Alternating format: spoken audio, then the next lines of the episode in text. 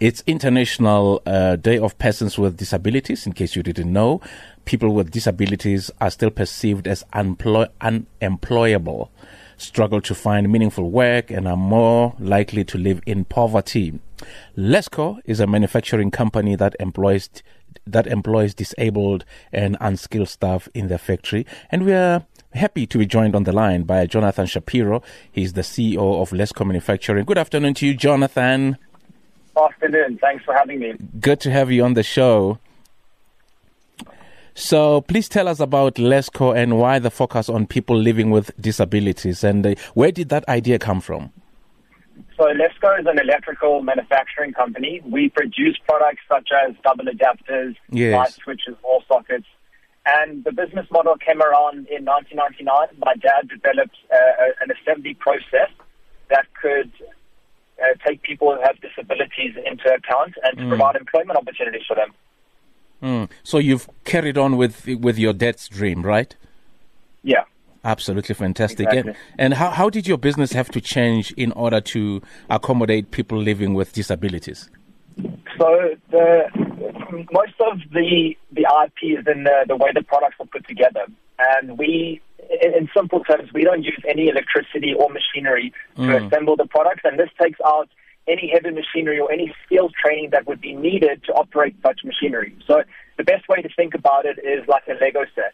And the parts go to, they clip together and they fall into place really easily and simply, which helps us employ people who are differently able, but also helps our efficiency and for us to get out the, the quantities that we do. Hmm. Absolutely unbelievable. And and and how, and how has your company grown over the years?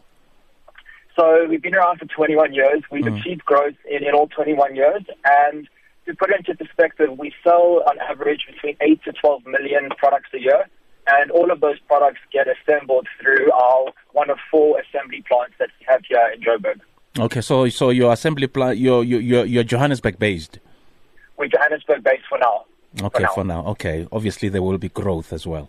Yes. So, uh, how would you encourage more companies, you know, to include more people living with disabilities in their workforce, and also when when people, um, you know, build new malls, new buildings, how do you encourage them to always think about people, pe- persons with disabilities?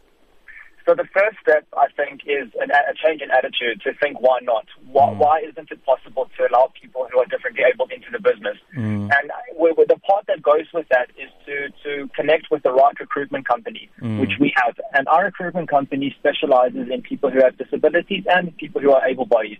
And I think that's very key. You need a really strong labor partner who can help find the right people that suit your business it's absolutely key in, in making a success of employing people who are who are differently able. With regards to your second question, malls, the the, whole point is you know people have to demand local. I think that's the key of, of this year after what we've experienced with COVID. Hmm. Is if, if consumers and retailers and developers specify local, then that, that that stimulates the economy. Manufacturing, we know, is the heartbeat of any country, and manufacturing can only grow if there's a demand for local products. Okay, and I mean, um, I mean, you're doing such an amazing, you know, job, you know, um, you know, assisting, you know, um, persons with disabilities. Uh, do you get any support from from from from from government? So currently we don't, um, not by any fault of theirs. We just haven't approached them. We've kind of jumped through all the hoops ourselves. But yesterday we did host the deputy minister uh, of the presidency with, with human, uh, sorry, uh, women, youth, and disabilities. Oh, okay. And the, the the factory tour was to shed light on the business, what we do, and hopefully how we can grow. And we did offer our services to any other business that might want to follow suit in what we are doing, and we can help assist them in how we how we did what we did successfully. So we, we're hoping it's the beginning of a strong relationship. Um, they did allude to a potential partnership in the future, and we're going to build on that. All right. Well, we hope you guys will work together in the future. Uh, Jonathan, doing a great job, and thank you so much uh, for taking out the time to chat to us this afternoon. Thanks, thanks for your time. Thanks for having me on. Fantastic, Jonathan Shapiro, the CEO of Lesco. Uh, manufacturing that just shows you that you know some people when you're determined to do something you do it you are fearless you know and um, the company has thrived you know in the and also don't look years. at somebody and judge them. Mhm. Give them an opportunity to create a livelihood and to prove themselves. And I think that's what they're also doing in their company, right? Giving everybody a fair chance at Mm. Yeah. dignity and creating a livelihood for themselves. Mm.